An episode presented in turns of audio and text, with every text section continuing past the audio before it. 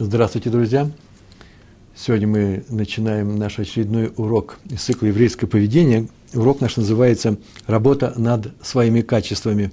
Обратите внимание, не работа над чужими качествами, а именно над своими. Э, саму заповедь или пожелание мы сформулируем таким образом. Я записал это пожелание. Каждый из нас – обязан стараться перенять от Всевышнего его свойства, 13 э, качеств милосердия, Юдгимл, Медот, 13 качеств. В частности, научиться прощать других людей. В принципе, это и будет нашей сегодняшней темой, но почему-то мне захотелось назвать, я знаю почему, э, этот урок как работа над своими качествами, а именно нужно именно научиться прощать других людей, как мы умеем, я добавлю от себя, в в скобках, как мы умеем прощать самих себя.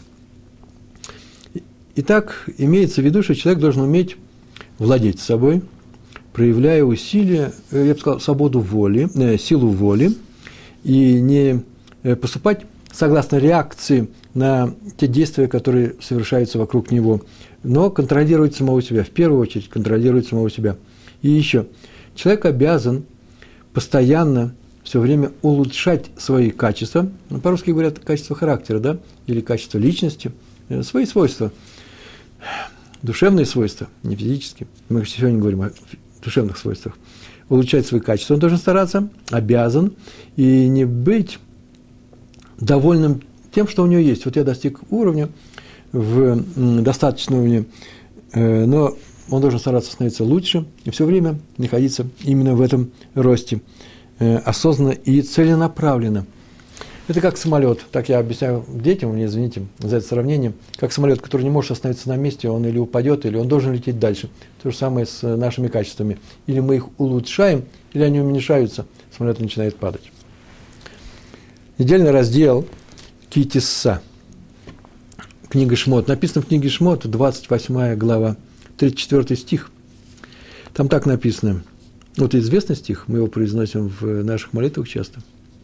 «Ваявор Хашем Альпана, Ваикра Хашем». И пошел Всевышний перед ним, в данном случае перед пророком Моше, и возвестил Всевышний. «Кель рахум ваханун эрек эрехапаим врав хесет веймет». И дальше. Всевышний он прощает, милосерден и так далее. Все 13 качеств его, которые мы произносим в определенные эм, в определенных молитвах, когда просим, чтобы Он нас простил, и мы напоминаем о том, что мы знаем, что у него есть такие качества, мы к ним апеллируем, и Он нас прощает, э, выбирает с нас боль, выбирает с нас, э, отводит от нас свой гнев за, то, за те прегрешения, которые мы сделали. Мы знаем эти прегрешения, мы хотим исправиться, и мы его просим нас просить, потому что мы знаем, что Он умеет прощать. Но нам нужно не только знать, что Он умеет прощать, но нам нужно что? Самим уметь прощать других людей. Потому что это было бы, я думаю, э, двойное, двойная бухгалтерия, двойной стандарт. Я к другим отношусь совсем не так, как я хочу, чтобы Всевышний относился ко мне.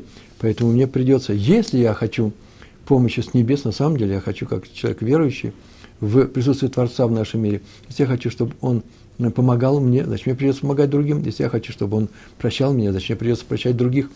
И нельзя требовательно относиться к людям, потому что тогда Всевышний будет требовательно относиться ко мне.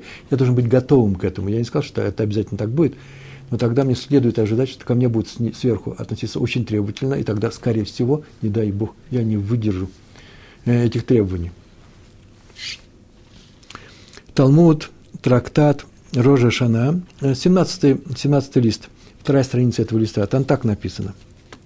Сказал Раби Йоханан, если бы так не сказала сама Тора, нельзя было бы произнести эту фразу. Какую? Вот этот стих, мы говорим об этом стихе, 28 главе, 34 стих. «И прошел Всевышний перед ним». Что значит «прошел Всевышний перед ним»? Мушер Абен на самом деле попросил ему э, пройти перед ним, покажи квотха, покажи свою, э, свою славу. Так переводится обычно славу, славу. Покажи самого себя – и Всевышний сказал, что он не может показать само, самого себя, потому что человек не, выж, не выживет, не выдержит, а может он показать себя сзади, так это было написано. Мне говорят, что эта книга здорово отражает. Я просто хотел сказать, я сейчас скажу про эту книгу два слова, а потом я ее уберу, и тут же уберу. Окей, Ари? Я специально положил здесь книгу, которая называется «Иш Лераеву». Это книга Шмот. Я не занимаюсь рекламой чужих книг. Просто очень многие истории, ну, очень я не знаю, но есть истории, да нет, все-таки много историй. Я беру из этой книги. В этой книге они тоже расположены по, по, э, по недельным разделам. И каждый в недельном разделе берется тема, э, примерно вот как я это делаю, и много я беру как раз отсюда, не само содержание, но истории, о которых я рассказываю, в этой книге есть. Я для этого специально ее и привез вам ее показать. Э, Иш ле раеву между человеком и э, его ближними, да, между людьми, о заповедях, которые э, между людьми. Главным образом занимается как раз здесь медот. А теперь я ее убираю, чтобы она не блестела у вас на экране, потому что всем хорошо, но оператор мучается. Мы это сделали. Да, нормально, Ария? Спасибо. И там было так сказано, не может жить человек, выжить человек, если он видит Всевышнего. И понятно, что многое отсюда следует, но в частности в Рож Ашана, в трактате Рожа Ашана, там так написано – что Раби Йоханан сказал, как так, написано в стихе, что и прошел перед ним Всевышний, да такой страшно даже подумать, что он обладает физическим видом, да? Если бы так не сказал Тора, нельзя было бы это произнести, так он сказал. И он учит, что стих учит, так написано, стих учит тебя, стих учит, ну, тебя того, кто читает, что Всевышний как бы облачился в талит Хазана в синагоге, а именно баталит, э, шель Хазан, э, э, Хазан Кегила – Вейсмидрш. Для чего? Что делает Хазан в синагоге? Хазан в синагоге произносит молитву от лица всей общины, Шмуна Исре, в частности, вообще ведет молитву, он произносит молитву. В данном случае разговор идет о, молитве, так сказал Раби Йоханан, молитве, это про этих Юдгимул Медот, 13 качествах милосердия. Вот именно вот эти слова, вся эта фраза Всевышний, э, а именно он, Кель, Кель Рахум Ваханун Эрхапаем – Э, Верав Хесет, Ваймет, и все они. Это целая молитва. Так вот, что делается здесь? Всевышний говорит, Муше, я облачаюсь, и сейчас я тебя обучаю этой молитве, и тем самым, Раби Ханан продолжает, он как бы говорит пророку Моше, когда евреи совершают грех, это текст прямо из э, трактата Рошина, евреи совершают грех, прочти передо мной эти слова, я их прощу. Это означает, я теперь уже от себя говорю, от, э, комментируя я взял из, из комментариев это, э, этот Талмуд, там сказано, мы, не Моше Рабейн, а теперь мы будем просить эту молитву, и э, Всевышний нас простит. Когда Он простит? Если мы сами делаем то же самое. А именно ведем себя таким образом. А дальше сказано, сказал Раби Иуда. Дело в том, что чуть ниже, это мы в, э, читали 30, в тоже в книге Шмот, в 10 посуке написано так, следующим образом – Следующие вещи написаны. А то было написано в шестом, то было написано в шестом посуке 17 э, главы, а это в десятом. Я просто чисто зрительно помню. В десятом стихе. Там так написано. Вот я заключаю союз, брит. Куре брит. Я заключаю союз с тобой. И Раби Иуда сказал, установлен закон, именно союз, договор по поводу этих 13 свойств, качеств. А именно – не останется, такой союз, как он звучит, не останется без ответа, это молитва. Как написано, вот я останавливаю брит, я вам обещаю, что если вы будете произносить эту молитву во время постов, так многие комментируют слова Раби Иуда, так мы это делаем. Посмотрите, обязательно нужно произносить эти слова, а не просто молитвы э, то тогда э, пост засчитывается, и э, Всевышний убирает с нас грех, и мы получаем, мы добиваемся цели этого поста. А в более расширенном виде это можно сказать не только в посте, не только в посте мы произносим, мы сами берем на себя это же качество, только тогда мы можем добиться от Всевышнего, попросить и получить его помощь. И он нам отвечает. Отвечает означает, означает э, делай то, что мы просим. Двумя словами нельзя не повторить. И если я хочу, чтобы Всевышний простил меня, я должен научиться прощать других. Я думаю, все это понятно. Не надо даже третий раз говорить. Что потом мне не говорили, Реброн, откуда следует, что мы должны прощать других? В Торе не написано. В Торе не написано прощать других. В Торе написано примеры, приведены примеры, э, приведены стихи, которые так трактуются, но впрямую не написано Ну тогда что же мы просим Всевышнего, чтобы Он простил нас? А именно, убрал от нас то несчастье, которое на нас навалилось, за те грехи, которые мы сделали. Значит, мы должны знать, что мы сделали какие-то прегрешения, поэтому навалилось несчастье. Без этого нет веры в Творца.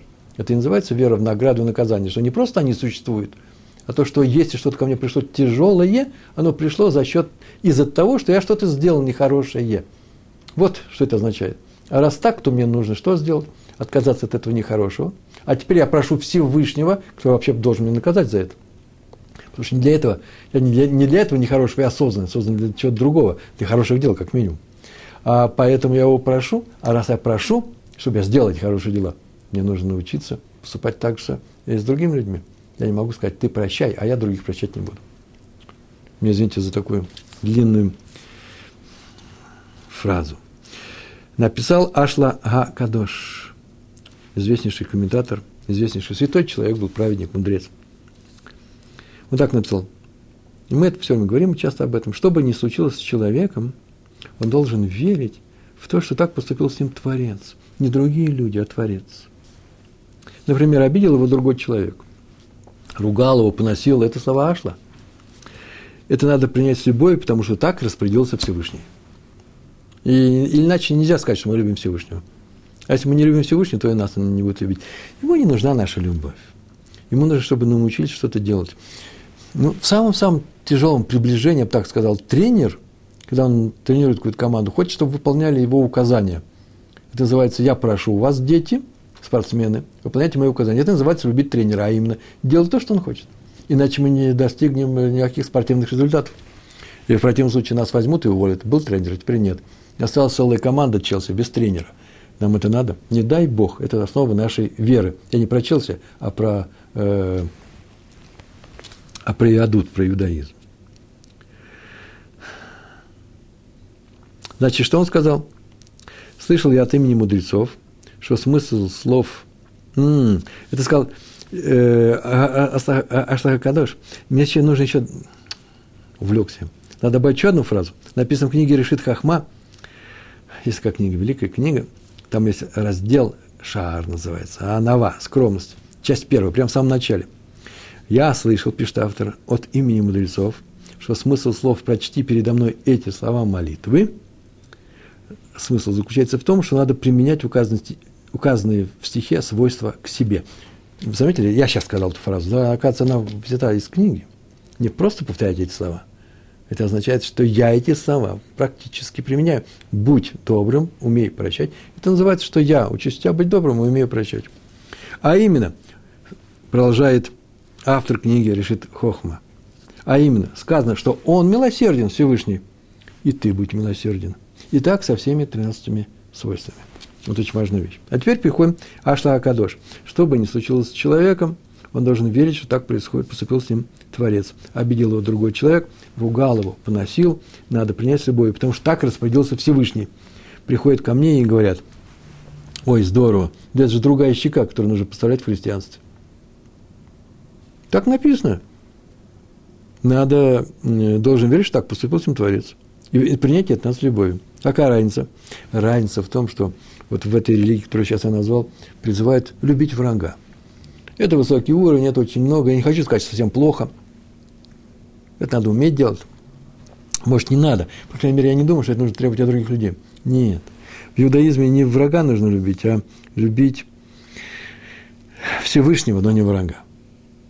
Понятно, что враг ударил меня по щеке, это, это рука Всевышнего. Но целовать эту руку, руку этого врага, я не буду. Почему? Потому что вообще не надо, не в иудаизме принято целовать бьющую руку. Вполне возможно, нужно уметь защищать себя, поэтому рука тебя и бьет. Может дать отпор, может быть, нужно упредить атаку, все возможно.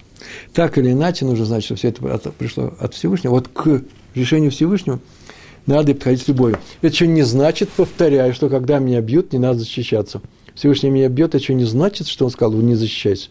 Ты защищайся, потому что тебя бьют люди, которым вообще-то я, принципе, запрещаю так себя, так себя вести он же не лишает свободы воли их. Они же не просто бездумные палачи. Но Ашла продолжает. Сейчас, может быть, что-то станет понятным. Так он сказал. Как сказано про царя Давида. Именно об этом это учим у царя Давида. В книге Шмуэль, вторая книга, 16 глава, 10 стих. когда Давида ругали его противники, в этой, в этой главе написано, у него было очень много противников, некоторые из них были сторонники погибшего э, Шауля. И вот тогда пришел некто Шими из военачальников Шауля и начал его поносить перед всеми. И пришел один из приближенных к царю, насколько я помню, это был сын военачальника, приближенного Давида, и сказал, ой, какой безумец, сейчас тебе говорит, Э, эти слова, жуткие слова, там написаны эти слова. Позволь, царь, не, я сейчас пойду и отрублю ему голову. Срублю ему голову. На это царь ответил. Вот это и приводится в 16 главе, 10 стихе. Пусть он меня клянет, ругает, проклинает. Наверное, все, так, вот, прям написано в этом стихе. Наверное, скорее всего, Всевышний так приказал ему. Проклинай Давида. И кто может сказать, зачем ты это делаешь? Вот так нужно думать обо всех событиях, продолжает Ашла, хороших и плохих. Надо верить и говорить, это от Всевышнего. Другое дело, чему он меня учит, этому нужно учиться, это нужно понимать. Э, в этом и заключается учеба. Как услышать, что же мне говорит Всевышний. Но сегодняшний вот не урок, а по крайней мере это место, что в каждой реплике этого мира по отношению ко мне, реплика совершенно не только Всевышним, но и людьми, главным образом людьми, они являются, как, знаете, слышали такое выражение, да, посланцами Всевышнего – Почему они являются? Потому что им сказал Всевышний, так сказал царь Давид. Вот к этому нужно относиться с пониманием, с признанием, с любовью к Всевышнему. Еще раз, может быть, не нужно повторить, что умение терпеть обиду и даже прощать ее иногда, иногда не отменяет требования возмещения материального ущерба. Он мне сделал плохо, он мне нанес материальный ущерб, и сейчас я с любовью к этому отнесусь. Нет, нет, может быть, с любовью можно относиться к Всевышнему – да и к этому человеку, если это еврей, нужно просто пойти в суд и потребовать у него по, по суду, по закону Тора, чтобы они решили. Возможно, что мне нужно, полагается мне вернуть э, мой, э, мое имущество. Отказ от имущества своего э, в пользу тех, кто его хватает, берет, забирает, э, не очень приветствуется в Торе. Почему? Потому что, э, скорее всего, пострадают еще какие-то люди, и он будет развращен тем, что ему разрешают вести себя плохо. И, может быть, в моей семье, не дай Бог, не все воспримут то, что я раздаю их деньги, деньги, которые я приношу в семью, это же ведь деньги моей семьи, моих детей, это еда, это их жизнь, и я буду раздавать это, или, по крайней мере, прощать вору, который их украл, тоже нельзя. Так или иначе, это проблема, и мы только в целом описали. Сегодня мы занимаемся над тем, тем, что нужно уметь делать самим собой, а именно работать над своими качествами. Один человек был оскорблен другим человеком. Там такой пример приводится в книге Рава Зельберштейна, Исхака Зельберштейна – Шалита. И э, был очень оскорблен другим человеком. Прям на самом деле его оскорбили при всех. Очень тяжело, плохо, больно. И когда настало время произносить филу аль называется, да, э, молитва, которая произносится уже при отходе ко сну, ночная молитва, то он пытался произнести, он пытался, пытался произнести то, что в ней написано. А в ней было написано, вот я, Гиней, а не Мухаль, да, вот я прощаю, извиняю, всех, кто меня гневил, ругал, совершил проступок против меня и так далее. Грех какой-то. Вот я прощаю всех, кто сделал мне плохо. Смысл этих слов. Ну, обратите внимание, такая вот куда такая точечка очень важная. Не тот, о ком я думаю, что он сделал мне плохо, такого я точно прощаю, а тот, который на самом деле сделал мне плохо. А я даже, может быть, и не знаю, или узнаю, или я просто увидал – Потому, не потому, что я так думаю, а потому что так это, что он нарушил этот закон, я его должен простить. Этот человек вот, дошел до этого места и не смог сказать это, это искренне по отношению к этому человеку. Он ведь должен сделать как еврей, поступать, что на сердце, то и на, э, что на устах, то и на сердце. Так написано. Это называется, мы говорили э, об этом на, на наших уроках, про э, запрет на ли, лицемерие. Человек должен быть искренним. Или молчи, или говори то, что ты думаешь. А он здесь ничего не может сделать. Он не может взять и произнести эти слова. Стал думать, что лучше сделать.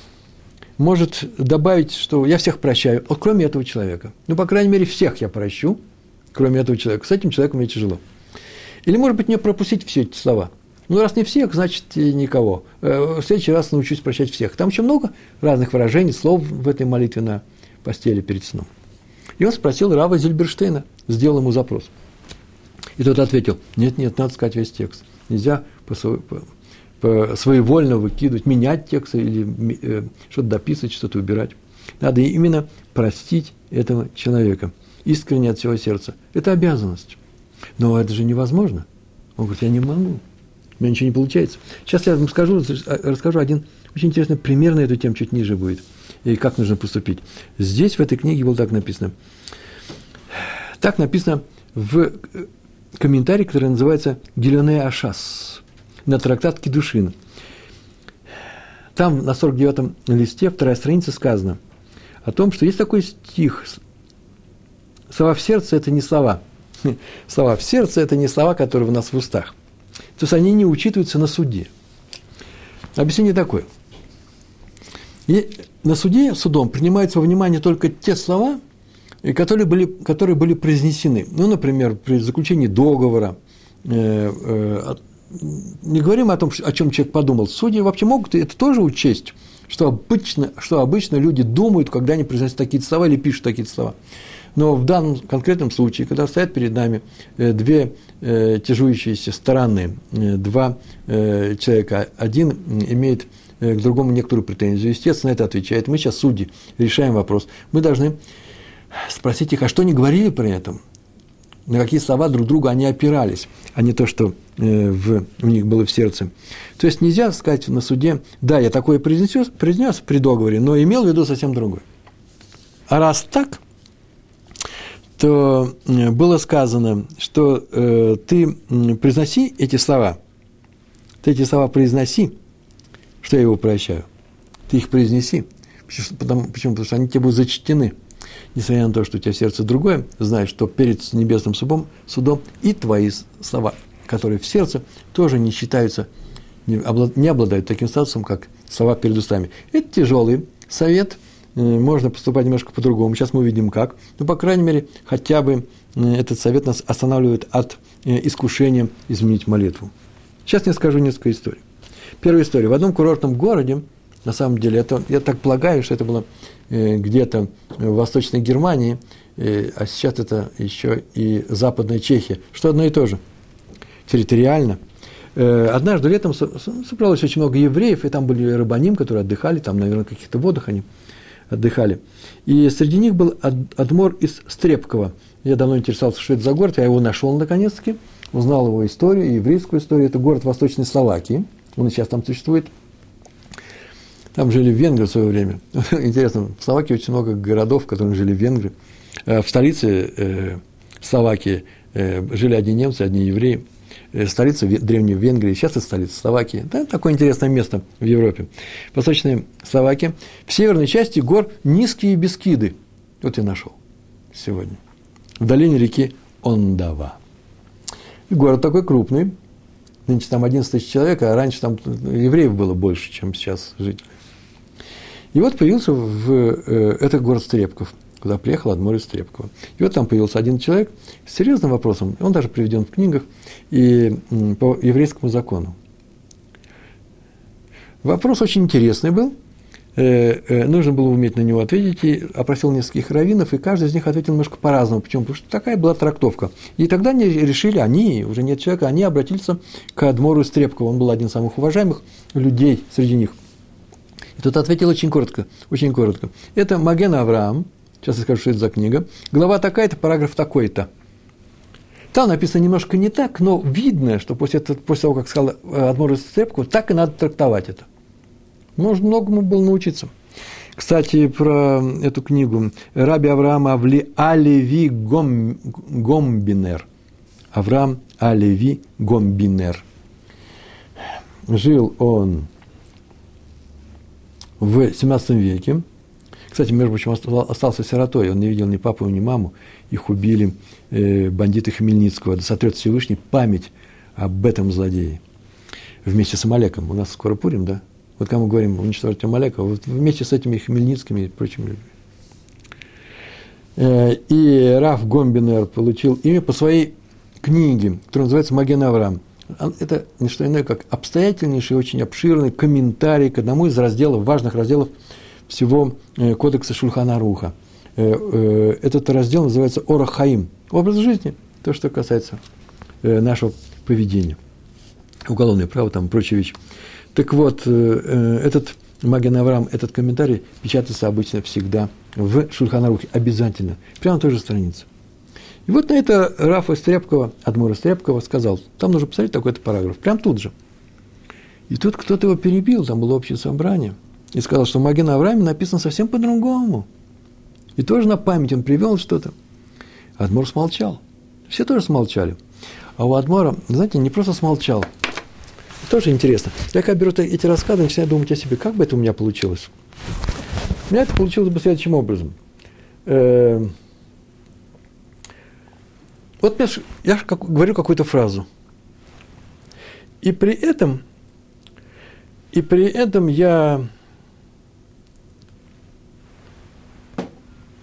уверен, что я прав. Это я убрал телефон, чтобы нечаянно не звонил.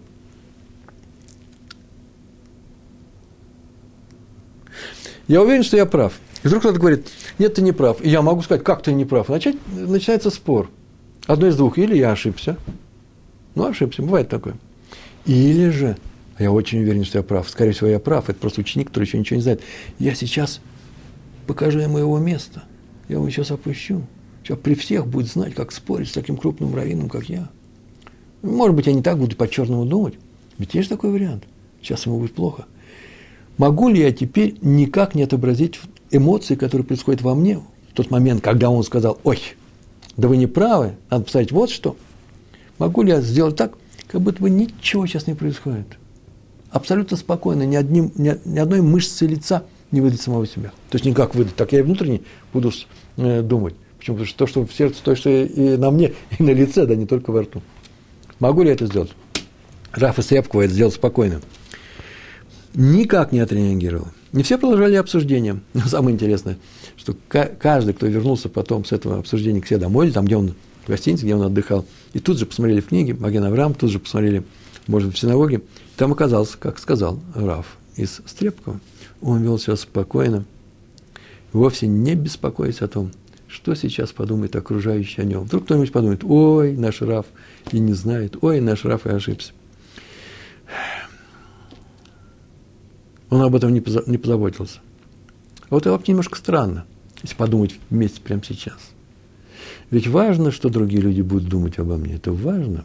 Что думают люди о тебе, то и будет думать Всевышний. Если они думают, что ты ошибаешься, то и Всевышний тебя. Так написано в Перкиавод. Как к тебе относятся люди, так относятся Всевышний. Не сказано, как к тебе хорошие люди относятся, знающие, мудрецы. Написано, как люди относятся к тебе.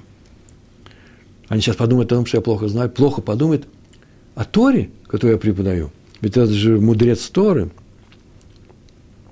Я думаю, здесь, важно, здесь важным, как мне кажется, является следующее обстоятельство. Это мои слова. А именно, чтобы не опозорить того, кто поправил его и сделал вот это вот неуместное совершенно замечание – он так поступил.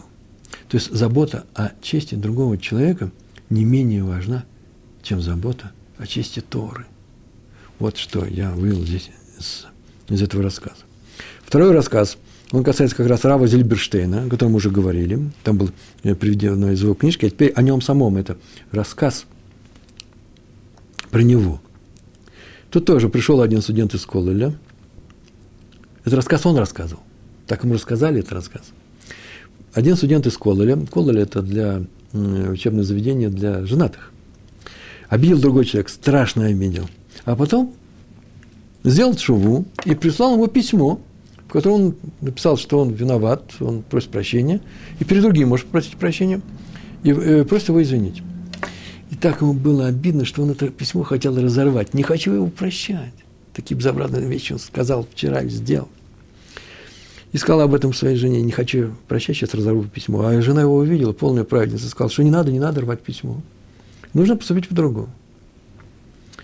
Надо вложить это письмо в Сидур. Куда? В Сидур, сборник молитв. Вложи в Сидур. А где вложить? Жена сказала, он даже не спрашивает, он обомлел, как-то в такое, письмо, такой Сидур. Нет, нет, ты вложи, просто вложи в Шмона Эсре. Ты будешь завтра произносить Шмона Эсре утром. Вот и, будешь, и там туда и, э, туда и вложи. А в какую браху? Там, где мы говорим «Слах лану кихатану», «Мхоль лану кипашану», «Прости нас за то, что мы согрешили», э, помилуй нас, э, убери от нас наказание за то, что мы нарушили, мы нарушили, это нас прости. Вот когда ты будешь говорить это, остановись на секунду, сам себя про себя скажи. Ты же видишь это письмо, оно лежит на, лежит на этой странице, и скажи, «Рибано шелюлам, владыка этого мира, мне очень и очень трудно простить этого человека. Но все равно я приступаю через свои чувства, через РГШ, да, через свое отношение к нему, прощаю его от всего сердца прямо сейчас. Помоги мне это сделать. А ты прости меня и помилуй меня за все мои грехи и прегрешения, как бы тяжело тебе это не было сделать. Вот тогда все будет в порядке. Так он и сделал. И это, по-моему, действующий совет. Необычайно хороший совет. Если сейчас мне кто-нибудь напишет письмо, ой, Рафрован, мы сейчас его простим, а он нам снова сделает такую-то вещь, мы отвечаем за самого себя. Если мы будем себя вести таким образом, как себя ведет Всевышний по отношению к нам, а мы ведь после этого нарушаем все равно, и он нас снова прощает, о, это второе качество, очень высокое качество. Всевышний все время нас прощает, несмотря на то, что мы обещаем справиться, а мы продолжаем. Вся наша история так сделана. Мы не хотим двойной бухгалтерии, придется прощать его даже если он потом снова нарушит. Выхода нет. Это значит Всевышний делает нам повтор это, этой ситуации, этого испытания. Адмур Раби Шмульки из Звиля. Был такой город Звиль. По-разному произносится, по-моему, все-таки Звиль самое удачное название. Он был старый, болел очень сильно. У него было много хасидов, большой дом стоял. Рядом с его домом, домом была пристройка – Пристройка очень интересная, с отдельным входом и выходом. Э, такая небольшая комната. Я думаю, вообще тесная, но по тем временам там можно было жить. Там жила его невестка. Невестка вдова.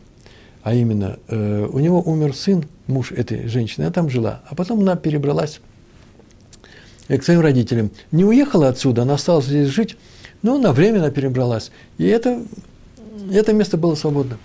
Пришла одна женщина и сказала ему, э, Адмору из Виля, что ей сейчас деваться некуда, и она просит на одну ночь разрешить ей там переночевать. У нее большая семья, у нее дети, мужа нет, тоже вдова. И Раф из Звиля, он вообще отличался необычайной добротой, необычайным, э, ужасно теплым отношением к людям. Он только улыбнулся, сказал, конечно. Она приехала. Она приехала для того, чтобы переночевать там одну ночь, и осталась на много месяцев. Она тут не уезжала. Ее никто не просил уехать. И вела себя вообще по-хозяйски. И на самом деле тяжело, мужа нет. Э, у нее есть квартира или целый дом. Она его сдавала в другом конце города. Может быть, тем и кормилась. Тяжелая жизнь. Поступила она не очень хорошо. Но что теперь ей делать было? Так говорил Раф Адмор из Звиля своим хасидам, которые говорили, ее пора уже нам нужно попросить. И твоя невестка не переезжает к себе.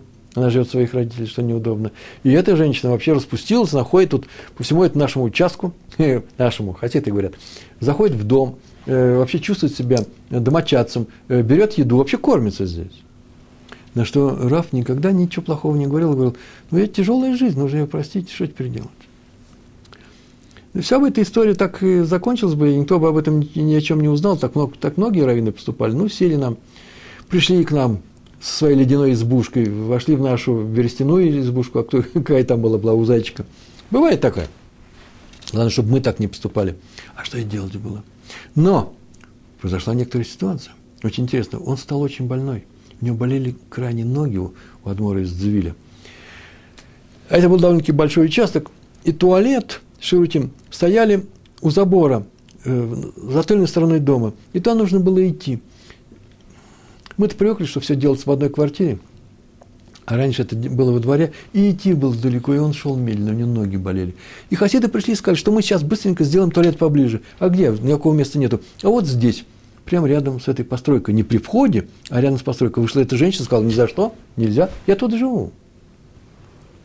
Они развели руками, и тут один хасид начал на нее кричать. Тебя вообще впустили сюда, своей ледяной избушкой, на секундочку – а ты здесь живешь много, да еще нашему Рэбе мешаешь, и Рэбе его успокаивать не надо, начал успокаивать, не надо, не надо на нее кричать, она не виновата, у нее много детей, чтобы только было спокойно. Я похожу. И так он ходил. Он так и ходил туда и обратно, лишний раз не пойти, это тяжело во взрослые годы. туалет. И все равно он считал, что лучше ходить лишний раз, Чем ругаться с ней и шуметь? Но хасиды продолжали разговаривать с ней, чтобы она разрешила, по крайней мере, уж если не съезжает, туалет здесь поставить. Женщина тоже была непростая. Она пошла в полицию и заявила, что какие-то люди приходят к э, владельцу дома, в котором я сейчас живу, с его разрешения, и э, все у нас в порядке, и э, требуют построить здесь туалет. И плохо себя ведут. И он их поощряет. Вот это вот «и он их поощряет» э, привело к тому, что пришла полиция оставлять акт. И она шумит, и хасиды кричат. А его спрашивают, ну, а в чем я сделал? Он говорит, у меня к ней никаких требований нет, уберите, запишите, что никаких требований нет. У полиции сказал, ну, раз у нее требований никаких нет, чуть приделать, живи как живи. И они ушли. Хасидам он запретил ругаться с ней. Вся история тоже тут и кончилась. Кроме одного момента. Дело в том, что она, она однажды пришла к нему и сказала, Рэбе, а можете мне дать совет равинский? Он говорит, конечно. И она пришла к нему с равинским советом. А именно, какой равенский совет? Дело в том, что у нее есть квартира, где она сдает ее, эти деньги она живет. И там перестали ей платить. У нее сложности с этим. Что теперь сделать? Он ее выслушал внимательно, вздохнул и пошел к этим людям выяснять, что к чего, как. Он пошел заботиться о ней. И понятно, сейчас он их не выгонит. Понятно, что он не примет одну э, сторону, э, одну из сторон. Нет, он сейчас разберется, он как равин пошел. Он пошел как равин по делам человека, который выступил против него. И это и называется уметь не только простить, но и сделать хорошее другим людям. Это Рэбе Шмулька из Вилли, я не знаю, сумели бы мы так или нет. Кстати, между прочим, от себя скажу, что, наверное, у него проблема-то с квартирой потому и появилась, что, что он создал про, проблему с жильем у э, этого равина. Итак, надо уметь прощать других людей. Как? Прощать других людей.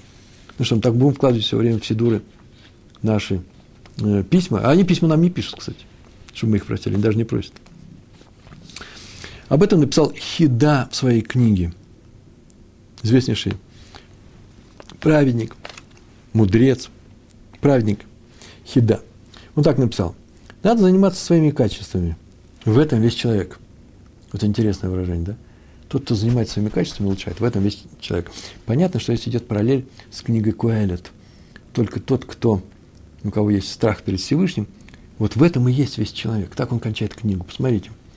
Э, здесь сказано, что не просто страх перед Всевышним, он объяснил, да, страх перед Всевышним – это не что иное, как необходимость, осознание того, что нужно улучшать свои качества. Тяжело, необычайно тяжело. Каждый день приводит кучу примеров. У меня, наверное, не проходит 15 минут э, для того, чтобы я не обратил внимания на то, что происходит некоторые трения между людьми. И трения мои с другими людьми. И нужно смотреть за, свои, за, за, за, своим, своим ртом, за своими словами. Очень много сложностей. Хочется сказать другому, смотри, что ты говоришь сейчас, не самому себе. Куча всяких вещей происходит. Так или иначе, хотим или не хотим, надо серьезно заниматься самим собой. Так сказал Хида. Лучше исправляться самому, чем получать страдания в наказание за нарушение – Другого пути нет. Или страдания, или самоисправление. На эту тему дает совет Раби Исроэль Салант. Он так сказал, так написал. Надо простить человека, который сделал нам плохо. Надо его простить. Как простить? Поскольку известно правило, пишет Раби Исроэль Салант, правило такое. Мысль приводит к действию, а не действие, массе, да, есть махшава, мысль, и есть масса. Мысль включает действие. Оно в этот мир приводит. Мысль приводит действие, приводит к действию, а не действие к мысли. Нет, я понимаю, что сейчас кто-нибудь скажет, но есть такие люди, которые не думают. Сначала сделают, а потом думают. Нет, нет. Я не об этом случае, не об этом случае пишет Раф э, Исроль. Даже тот человек, который сделал что-то бездумно, все равно что-то он подумал. Какая-то мысль у него была – да, иначе это никакое не действие. Так вот, раз известно, что мысль является приоритетной, она э, превалирует над действием, то надо сделать человеку хорошо, и тогда его легче будет простить.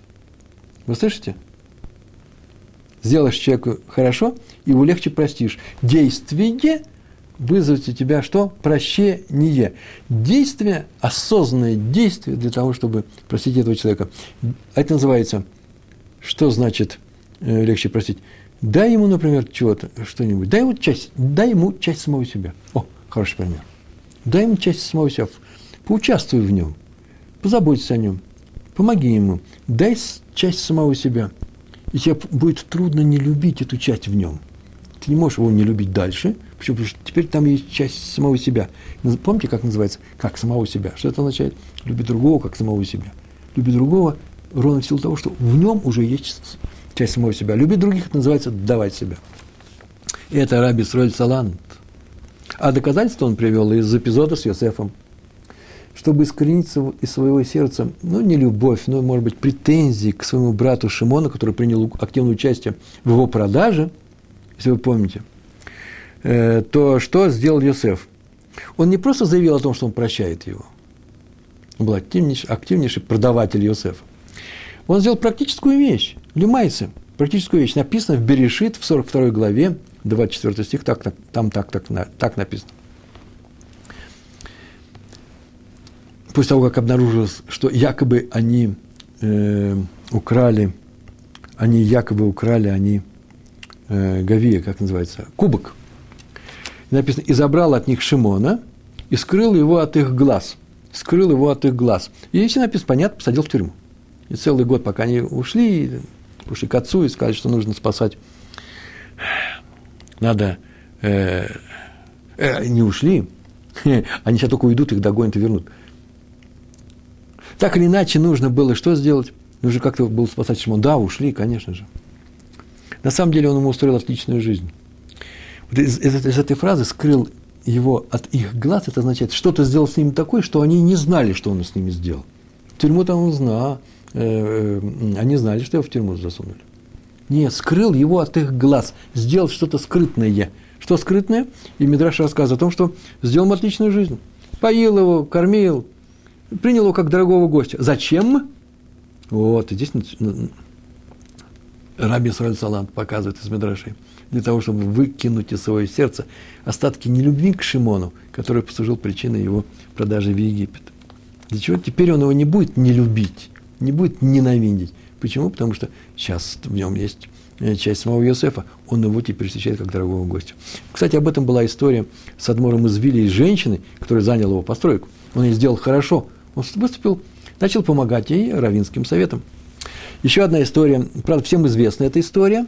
Э, я ее записал только потому, что она мне показалась интересным. Вариант, вариант такой. Эм, Хофицхайм в Варшаву приехал – известно, как он шел в синагогу, к нему подошел какой-то человек и сказал, что он хочет дать ему заку. Хофисхайм сказал ему, что он заку не берет, почему? Деньги у него есть, спасибо. Он хорошо кормится тем, нормально, достаточно, тем, что он продает свои книги, которые он пишет. Кто сказал, что нет, я должен вам дать заку. Так или иначе, они долго припирались, пока тот не сказал, что хорошо, я передам эти деньги, рубль, большие деньги тем временам были, а видно, что человек очень бедный стоит. Э, на Ешиву в город Радин. Когда вернетесь, то вот будет только рубль. Ну, Хофисхайм согласился. Уж там не можете дать сдачу с той банкнот, которую он ему дает. И Хофисхайм достал кошелек, и тот выхватил кошелек и побежал. Историю мы знаем, да? Все знают. И все тут же собирались побежать за ним, и Хофисхайм закричал, не надо, не надо, не надо. Запрещаю вам бежать за ним. Может быть, он сказал такую фразу, у этого человека дочь на выданье, ему нужно делать свадьбу. Там было 500 рублей, большие деньги. На свадьбу хватит. Э, другой вариант, который мы все знаем, кстати, о том, что Хофискам бежал перед всеми, за ним громче всех кричал, все кричали «держи вора», он кричал «я тебя простил, я тебя простил». Знай, что я тебя простил, что за меня ты не будешь отвечать на, э, на суде за это. Это другой вариант. Э, для моего урока нужен был именно первый вариант. Он говорит, не будем его трогать, не будем его обижать. Почему? Потому что, может быть, ему нужны эти деньги. Тем самым он дал ему сдаку. Дал сдаку, когда он не попросил, а украл. Сказано в в книге Шмот, 33 стих, как раз это и было, 19 э, посук, 19 стих, 30, 33 глава, 19 стих. Это как раз, когда Муше э, сказал, покажи свою славу, да, Квотха. Там так было написано, я помилую, в 19 стихе, я помилую, кого мне надо помиловать. Я пожалею, кого мне надо пожалеть. Кого пожалею, того пожалею странная фраза. Раби Рувен Йосеф Гершновиц, это как раз прочитал в книге, которую я сегодня говорил Ишли Раягу, сегодня, так объясняет этот стих. У Всевышнего есть бесконечно много возможностей, путей, способов сотворить благо каждому человеку. Бесконечно. Но не каждого он снабжает благом, а только избранных. Кого он отбирает, тому он дает. Кто это такие избранные? И он пишет Раф Гернш, Герншновиц. Он дает милость тому, кто милостив к другим. Он прощает тех, кто прощает других. И тогда он прощает его. Это прямой смысл стиха. Я прощу, кого надо простить, я помилую, кого надо пожалеть. Слово «надо» это просто дописывается, там так не написано. Прощу, кого простить. А именно того, кто умеет прощать сам. Это пшат, самый простой смысл этого стиха по Раву э, Гер, Гершновица. Раби Цвет Песах Франк,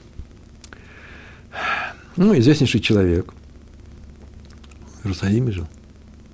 Он был настолько мягок с людьми, что не просто поступал с ними мягко в, в обиходе, это все раввины – обладает этим свойством. Он был судья, он был даят, даян, известнейший судья.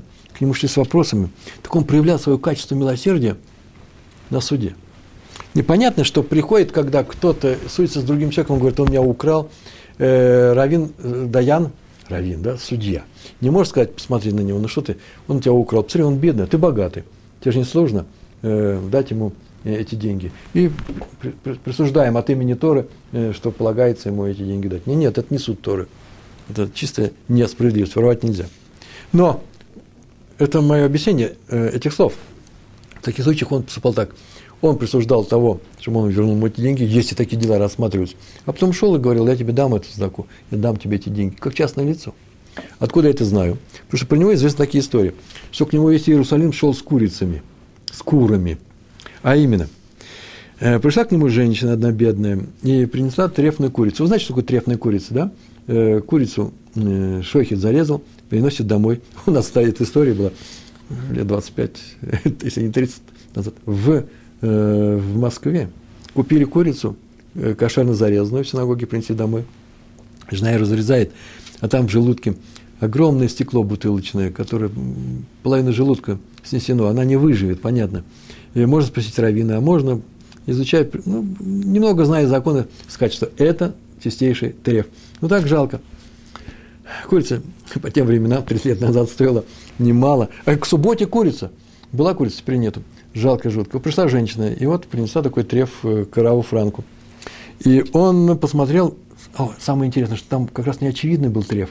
Он посмотрел, вроде бы можно как-то облегчить, ну, облегчить вот такое-то мнение, вот тут то-то делается. Есть такие случаи, когда сомнение наступает. И он ничего не облегчил, сказал, что это треф, чистейший треф. Но подожди одну секундочку, еще до того, как он сказал треф. Он пошел к себе домой. Он, наверное, вообще судил такие вещи дома у себя и подбежал к своей дочери, прям очень срочно, потому что там где-то судебное заседание, и спрашивает, вот курицу, которую мы купили, она уже тобой сварена или она еще живая? Э, э, э, бедная девочка перепугалась, говорит, нет, она еще по двору бегает. Принеси мне ее. Они быстро побежали вдвоем, Равин во время судебного заседания ловит курицу по двору. Нашли, взяли эту курицу, принесли, и он ее принес и говорит, ты знаешь, это курица, треф твоя, вот я тебя живу. Это в одном, так было рассказано во втором варианте, может быть, уже отредактировано, а может, в первый был художественно оформлен. Э, э, разговор не о живой курице, а, зарезанной, но еще не сваренной. И он ее принес живую, но не сваренную курицу. Так он сделал. Он просто ей помог. Узнали об этом другие бедные люди, начали приходить к нему. И он всем давал, ну уже не курицами, а деньгами. Он определял, что это курица трефная, и давал деньги. А есть еще один вариант, третий – Вдруг однажды кто-то обнаружил, может быть, он сам увидел, а кто-то, вообще-то кто-то обнаружил, говорит, Рэбе, к вам давно вообще много людей это уже, я уже эту, эту курицу вижу четвертый раз. Вы бы ее хоть заберите себе, мы ее выбросим. На что Рэбе ответил, вообще-то я занимаюсь, занимаюсь судом. Я помогаю людям, когда сдают закон. Я не покупаю, я не скупщик кур. Я не покупаю этих кур. И поэтому он продолжал дальше отдавать эту трефную курицу, а с ней снова шли другие люди. Я не знаю, я сделал маленькое замечание на тему, что, может быть, это лифней вер, э, нельзя так поступать, может быть. Может быть. Вопрос. Шейлотрав называется. Э, почему? Потому что провоцируем других людей да, на то, что вот сейчас Равин дает, придешь с этой курицей, он дает деньги. Такое свойство у этой тушки, у этой говорится. Э, только тот, кто не ставит себя выше людей, только тот умеет прощать. То есть не с позиции своего преимущества нужно прощать, а наоборот, с позиции своей скромности. Об этом написано в книге «Ховат Аливавот». А именно, только предельно скромный человек, который ни в чем не видит свое преимущество перед другими людьми, перед окружающими, может не столько терпеть обиду, не только терпеть, но и рад обидам, ибо они искупают его за прегрешение. А мы об этом говорили, что страдания очищают, и на самом деле снимают грех – и на самом деле есть три вещи. Э, почему другие народы мира не приняли Тору? Есть у меня такая статья в моем блоге, на эту тему очень подробно написано. И там, что три свойства есть, а именно э, еврейский народ боится совершить грех, это называется харидим, для тех, которые боятся, Йорошамаем, боятся совершить грех, изучают законы, что только не совершить грех. Вторая вещь, умеет делать шуву. И третья, готовы к страданиям. Готов к страданию, если обидели – вот ты знаешь, что тебя сейчас искупает твои грехи. Раби Шмуэль Шмелька, не Шмулька, там было, Шмелька из Никольсбурга. Один человек хотел ему здорово навредить, опозорить его. Ну, я даже не знаю, как к этой истории относиться. Пришел вечером, и в воду, которую пьет Раф, Адмор из Никольсбурга, непростая вещь, он крупный Раф был, водки налил в воду. Для того, чтобы Раф немножко опьянел. Ну, не умею пить, сейчас опьянеет, если что-нибудь устроит – Рэбе не опьянел, но и не вышел из дому.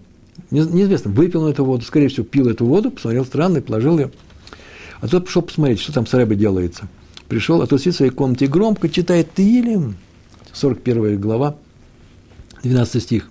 «Безот ядати, кихафат стаби, кило яре алай, ойве алай». Из, из этого я узнаю, что ты ко мне милостив – если мой враг не сделает мне зла. Из того, что мне кто-то может сделать зла и не сделает, не получится, из этого я узнаю, что ты ко мне хорошо относишься. Тот перепугался. Ой, его используют в молитве как врага, образ его как врага. А это точно предвещает э, расплату, ничего хорошего не обещает. И пришел просить прощения. Рыба ответил, не за что меня прощать. Если бы я сам напился по своей воле, пошел по улицам, о, это было бы страшным позором. Ну что задумал ты? Чтобы я опозорился, не будучи в этом виноват. Я сам не пил. Знай, что такой позор очищает грехи. Не позор, которому я сам был причиной, это я от себя добавляю, а тот позор, который мне навесили на меня, заставили. Вот он искупает прегрешения. Так что я, наоборот, очень тебе благодарен. Благодарен небесам и тебе тоже.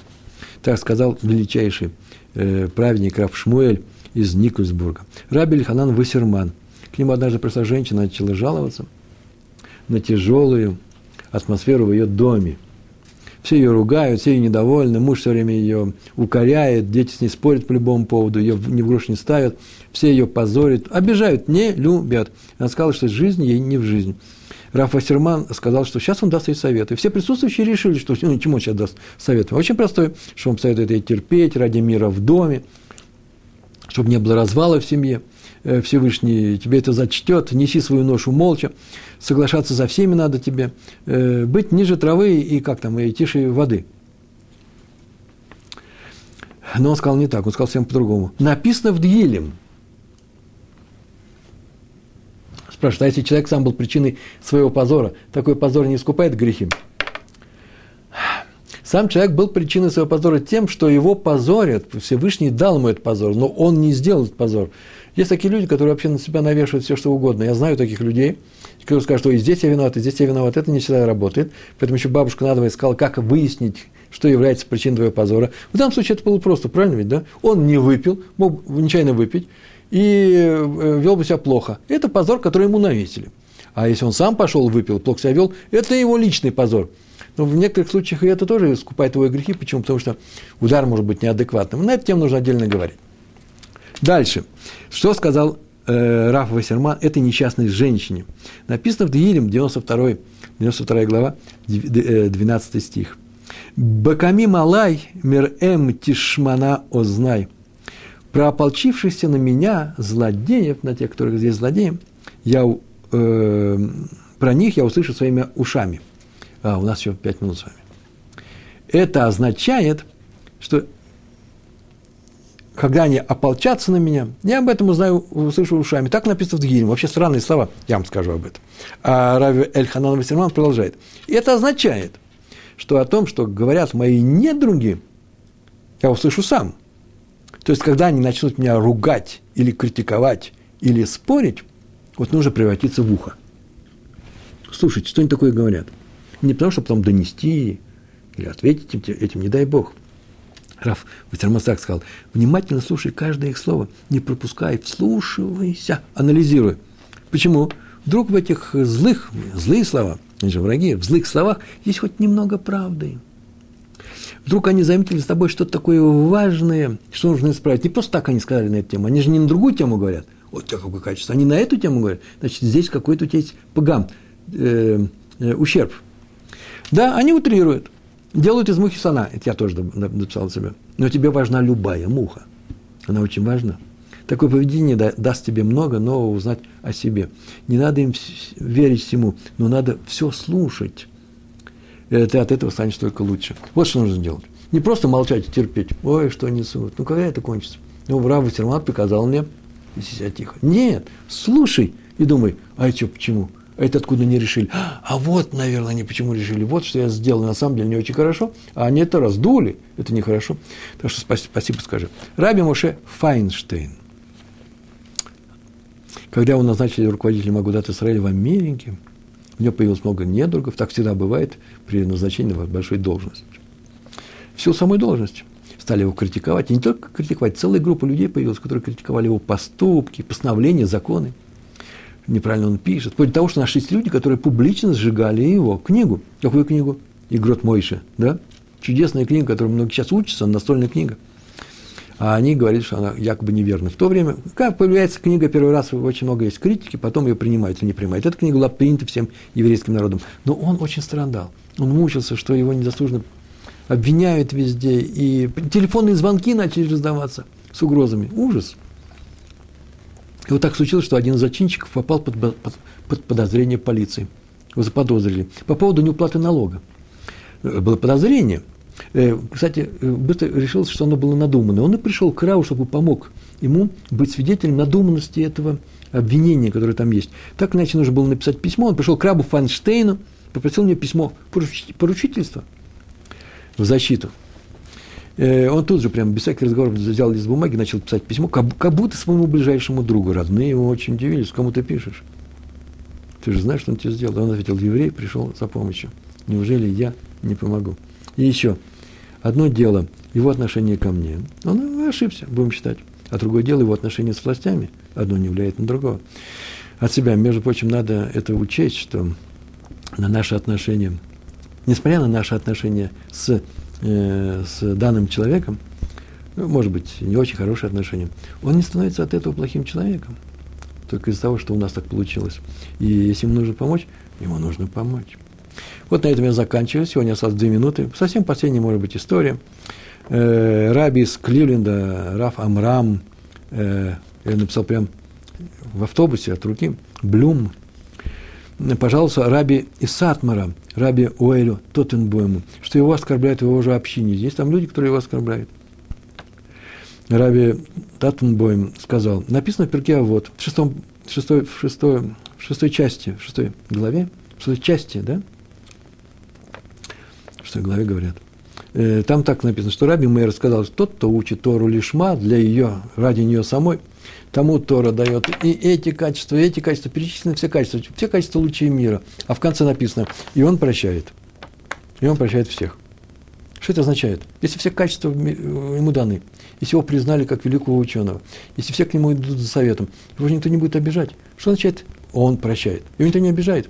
А отсюда следует, что несмотря на то, что его прощ... обижает, его не обижает, он умеет прощать всех. И если его обидят, человек, который учит Тору, обязательно должен прощать других. Это браха. Это не следствие умей прощать других. Но просто знай, что умение это дается человеку, который учит Тору ради самой Торы. Вот это мы сегодня и закончим, чтобы вы хорошо учили Тору, чтобы мы продвигались в работе над собой, чтобы мы умели прощать другим людям. Как вы мне простили, может быть, о грехе этого урока. Большое вам спасибо, всего хорошего. Шалом, шалом.